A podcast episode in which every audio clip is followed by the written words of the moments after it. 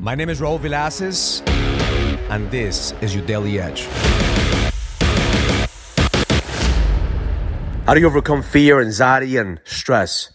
This morning I woke up with low energy, feeling anxious, feeling like the world's in my shoulder, and I looked at all the things that I have to do and all the things that I have to accomplish, and I feel overwhelmed. See, in the past, what I've done is I just mask it with some positivity, mask it with, with something that I'm, that I'm grateful for. And, and it only works for a little bit, but eventually your mind will call bullshit and wants to expand on those feelings and those emotions. What works for me now is actually write them down. I feel it. I don't run away from those feelings. I embrace them. I embrace fear. I embrace anxiety. I embrace that, that stress that I have. And as I embrace it, I start looking at the patterns. What are the lies that I'm, my mind is telling me? What are the lies that I'm believing? Where's the stress and the fear and anxiety coming from? See, as I dig deeper, I realize there's a bunch of bullshit lies that my mind wants me to believe. That 99% of the stress or the shit that I, that I have fear about hasn't even happened yet. I'm constantly worrying about the future and stressed out for all the things that I need to accomplish. See, that's the moment that I would tell, tell myself the truth. Because stress, fear, anxiety is all the lies that your mind wants to tell you that you're not enough, that you're not good enough, that you don't have enough. But what is the truth?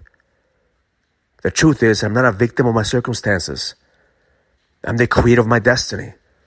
The truth is that I know exactly what to do to go to the next level. The truth is that I have enough time in order for me to execute. The truth is that I have enough health and my body knows exactly what to do to heal itself. The truth is that I'm guided.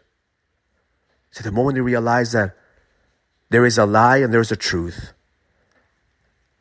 and most of the time, the stress and the fear and the anxiety that you have is based on the lies on the subconscious mind.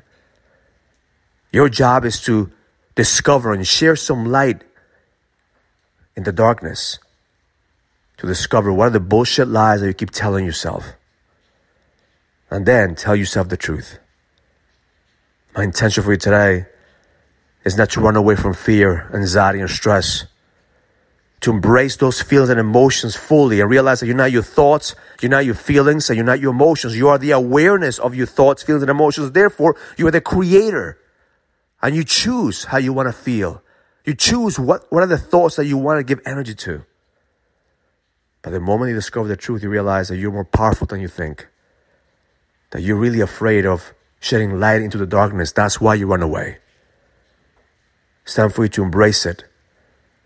In order for you to turn that fear, turn that anxiety into fucking fuel. Because the best is yet to come.